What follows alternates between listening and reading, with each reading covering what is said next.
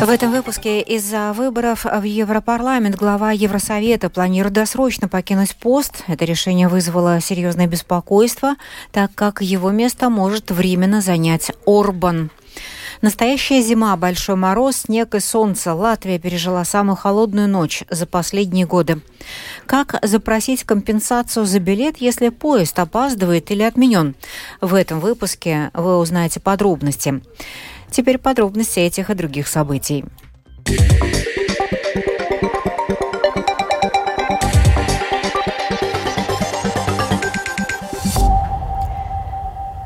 Новости с европейских полей. В начале выпуска председатель Европейского совета Шарль Мишель заявил, что решил баллотироваться в депутаты Европарламента. В случае избрания он досрочно покинет свою нынешнюю должность в июле. Об этом он сообщил нескольким бельгийским изданиям. Если европейские лидеры не согласуют в сжатые сроки кандидатуру преемника, его обязанности будет временно исполнять премьер-министр Венгрии Виктор Орбан. Тему продолжит Рустам Шукуров.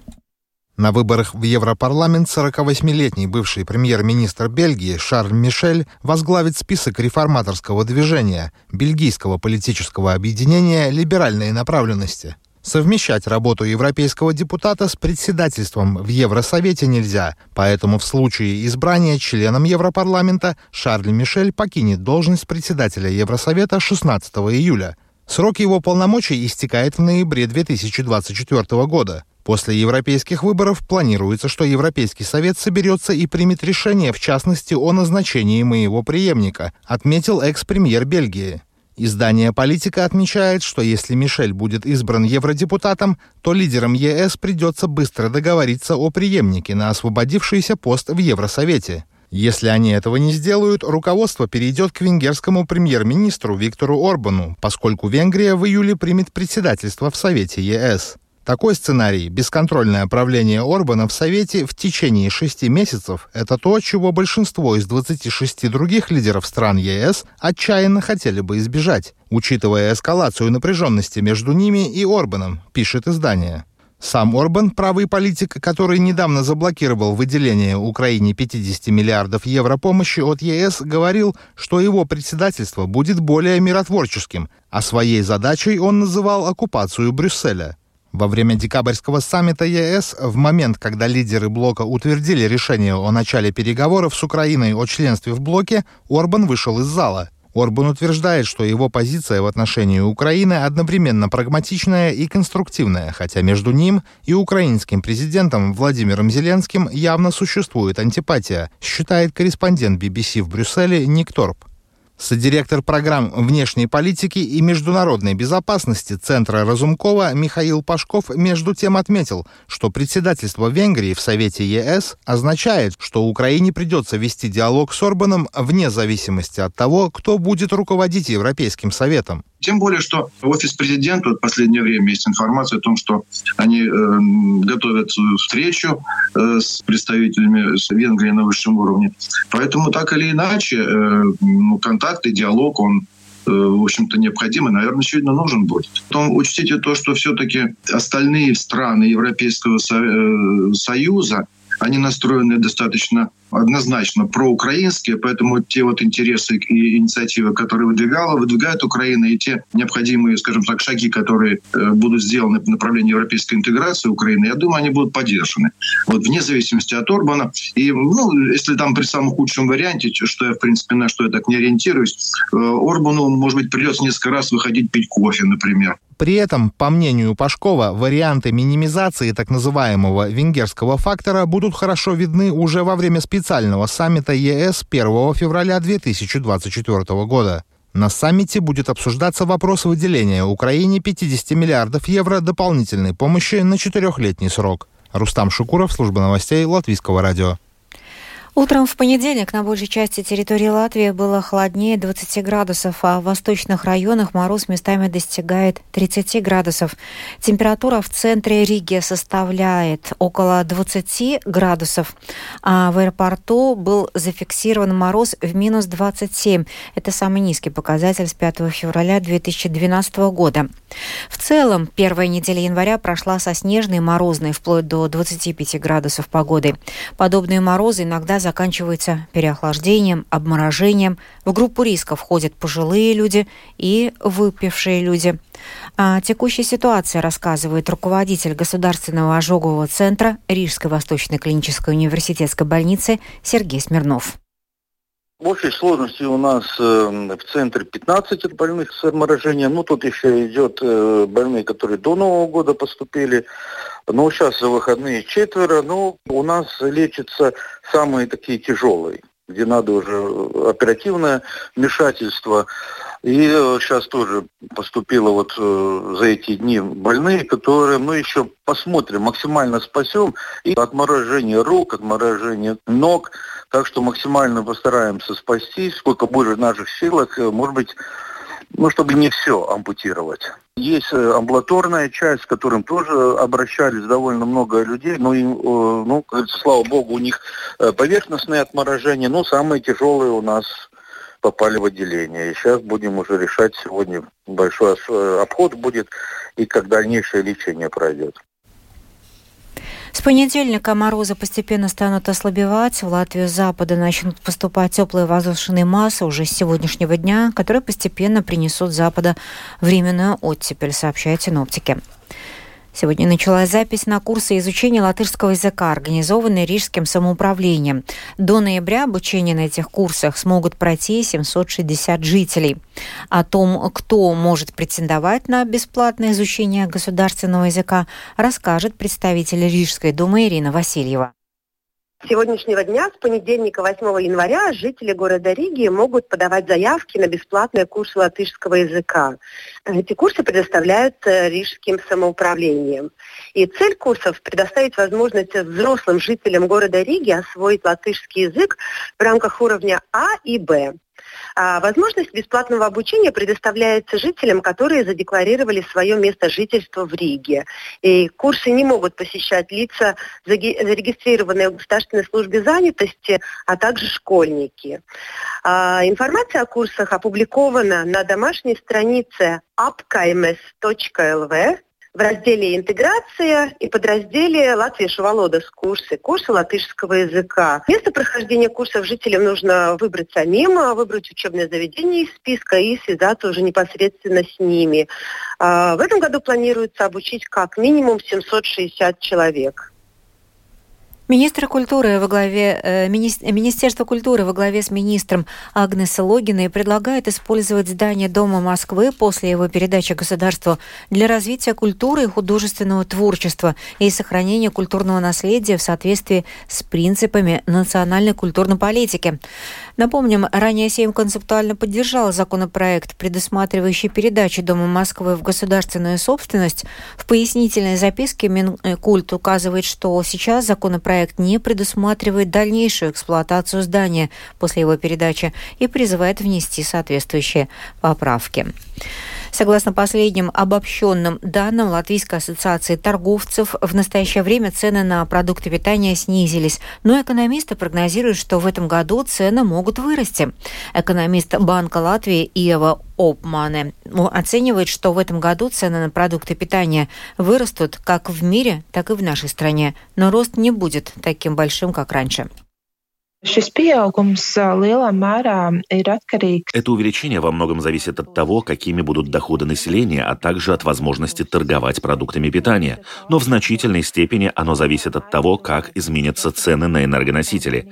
Конечно, существует также вопрос о том, каким будет производство и что произойдет с цепочками поставок. В настоящее время прогнозируется, что цены на продукты питания в этом году вырастут менее чем на 4%, что выше средней инфляции, но намного меньше, чем рост цен на продукты питания за последние два года. Начало Нового года ознаменовалось скандалом с новыми электропоездами от чешского производителя «Шкода Вагонка». Известно, что у пяти новых электропоездов выявлены различные технические неполадки. Поломки стали причиной отмены нескольких рейсов в начале этого года. Между тем, пассажиры, которые столкнулись с задержкой или отменой своего рейса, имеют право на получение компенсации. Об этом подробнее расскажет председатель правления пассажира Вилсенс Роджерс Янис Григулис. Есть несколько вариантов, как получить компенсацию или восполнить прямые финансовые потери. Конечно, нужно учитывать, что мы компенсируем прямые потери, которые связаны с опозданием поезда. Эти способы электронно на домашней странице pv.lv. Конечно же, это можно сделать также лично в Центре обслуживания клиентов на Центральной железнодорожной станции в Риге. Если есть какие-то кассы, то можно подойти также туда и подать документы. Ну и есть люди, которые хотят сделать это по почте. По почте можно послать акционерному обществу Pasažieru vilciens, Рига, улица Персес 8, почтовый индекс LV 1011. Рассматриваем довольно быстро, стараемся максимально быстро, не дольше 14 дней. Но, конечно, если случай будет сложным, то сроки будут продлены. Но большинство случаев простые. Lielākoties jau gadījumi ir vienkārši. Даугавпилская региональная больница по-прежнему находится в процессе реанимации, однако уже существует план развития и привлечения средств фондов ЕС. Новый год больница начинает с убытками в размере по меньшей мере 5 миллионов евро. При этом Новый год удалось начать без налоговых задолженностей. Кроме того, получилось выплатить задержанные ранее зарплаты работникам. Стабилизировать ситуацию помог авансовый платеж от Национальной службы здравоохранения в размере 2 миллионов евро. Больница по-прежнему ищет решение, как добиться стабильного денежного потока и ожидает предложения рабочей группы о включении государства в состав учредителей. Подробнее об этом в сюжете Михаила Никулкина. Здание больницы старое, и множество мест в ней нужно отремонтировать и улучшить, на что необходимы деньги. Председатель правления Даугавпилской региональной больницы Инта Вайводе рассказывает, что буквально в прошлую пятницу был подан проект на освоение средств фондов ЕС в объеме 3 миллионов 200 тысяч евро. Это поможет существенно улучшить и визуальное состояние больницы, и рабочую среду медиков. Работы затронут отделы стерилизации, эндоскопии, возможно и вестибюль больницы, говорит Вайводе. Подать заявление на освоение средств еврофондов позволил авансовый платеж в 2 миллиона евро и различные мероприятия, проведенные в конце прошлого года, рассказала Инта Вайводе. Эти 2 миллиона – это треть от ежемесячного финансирования на работу стационара. Они позволили нам оплатить текущие счета. В последний день года мы выплатили все налоги. Ту часть зарплаты, которая была задержана врачам в ноябре, в начале этого года мы выплатили. Вопрос новых кадров также актуален для больницы. Поддержку в этой сфере оказывает держатель 90% долей капитала – Даугавпилское самоуправление. Об этом заявил беспартийный мэр Даугавпилса Андрей Элкснинш. Jau šobrīd pašvaldība atbalsta. Даугавпилская региональная больница была, есть и будет важнейшим медицинским учреждением в Латгале. Уже сейчас самоуправление поддерживает более 60 профильных программ резидентуры и ежегодное муниципальное финансирование на поддержку молодых врачей составляет около 300 тысяч евро. 300 тысяч евро. Несмотря на то, что изначально прогнозируемые 10 миллионов евро убытков больницы в прошлом году за счет госфинансирования и авансовые выплаты удалось снизить до 5 миллионов, учреждение все еще находится находится в стадии реанимации, говорит председатель правления больницы Инта Вайводе. Чтобы оплатить все счета кредиторов, больнице необходимо еще около 4-4,5 миллионов евро. Поэтому, даже учитывая ожидаемый рост бюджета, Даугавпилская больница сейчас вынуждена жить в режиме экономии, рассказывает Вайводе. Годовой договор составляет около 50 миллионов евро. В этом году договор предварительно будет на 8% больше, что в годовом разрезе составит почти 3,5 миллиона евро. Однако эти деньги не те, что лежат на счету. Они предоставляются через услугу, и чтобы их освоить, требуются расходы, зарплаты, медикаменты и все остальное. Мы остановили все крупные ремонты, закупки вещей, без которых можно обойтись, из средств больнице 100% не будут закуплены новые технологии. Существует надежда на государственную поддержку, отмечает Вайвода. Есть вероятность введения в управление больницей Министерства здравоохранения или государства. В государственном управлении сейчас неофициально звучит мнение о всеобщей национализации региональных больниц Латвии, однако окончательное решение пока не предложено. Михаил Никулкин, Силвия Смагаре, служба новостей Латвийского радио. В учреждениях образования Лепы реализована самая масштабная в Балзе программа модели ЭСКО. Тысячи старых лампочек заменены на современные светильники, что позволяет снизить потребление электроэнергии более чем наполовину. При этом, как говорят представители школы садиков, стало гораздо светлее. Самоуправление продолжит реализацию программы и в других своих учреждениях. Все подробности у Либы Миллер. В Лепое уже много лет реализуются разные проекты для экономии тепла и электроэнергии. Это и утепление зданий, и современные технологии в уличном освещении. Сейчас в рамках одного такого проекта почти 5000 уличных фонарей станут лучше. Старые лампы меняют на более эффективные. Несколько лет назад в самоуправлении провели подсчеты в учреждениях образования города и выявили еще одну возможность экономии. Заместитель исполнительного директора Лепойской думы Мартин Штиденс рассказал, что в ведении управления образования Лепы 44 здания. В части из них внутреннее освещение уже современное, но в 27 еще оставалось устаревшим и неэкономичным. И посчитали, что мы теряем более 60% в год энергию, чем надо бы, чтобы получить хороший свет. Это стоит больше миллиона даже с НДС, и таких денег у самоуправления, конечно, нету. И в связи с тем, что цены цены выросли в последние годы на электроэнергию, есть смысл задуматься об услуге ESCO или Energy Service Company или компании энергетического сервиса, которые приходят со своими подъемниками, проводами, шпаклевками, красками, освещением. Все это меняет. Мы заключили договор на 7 лет. Они поменяют более 13 тысяч единиц освещений, но не только лампы, но и арматуру, все. Потом 7 лет они обслуживают это. Если что-то выгорает или не работает, это проблема этой компании. Эти лампы должны служить даже 50 тысяч часов, и это 40 лет примерно. Будут ли они служить 40 лет, не знаю, но 20 должны. Сервисное обслуживание в 27 учреждениях образования обойдется Лепойской думе в 15 тысяч евро ежегодно. Все работы в рамках этого проекта сделаны в конце минувшего года. Пока сложно сказать, какой именно будет экономия. Надо дождаться счетов за первый полный месяц после замены освещения. Как рассказал Мартин Штиденс, в скором времени проект продолжится. Предстоит заменить освещение на современное в тех зданиях самоуправления, где не успели это сделать в рамках других проектов. Коснется это издания Лепойской думы. Здесь тоже осталось много устаревших ламп. Все это тоже даст экономию. Либо Меллер, Латвийское радио 4, Лепая. После завершения главных зимних праздников традиционно возникает вопрос, куда и как выбрасывать елки. Предприятие КЛНР в этом году планирует снова устроить акцию и помочь с решением этого вопроса, рассказывает глава отдела по обслуживанию клиентов КЛНР группа Рейнис Заранс.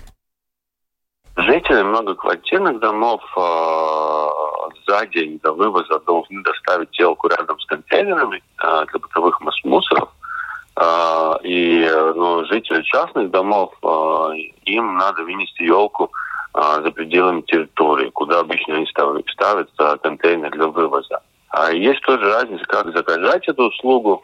Жители многоквартирных домов могут подать заявку на вывоз елок в Дом управления, но жители частных домов, им надо подавать заявку на портале самообслуживания manavida.lv это наш а, самослуженный портал, или по телефону э, звонят Клейнер, э, телефона 67111001, или по электронной почте kc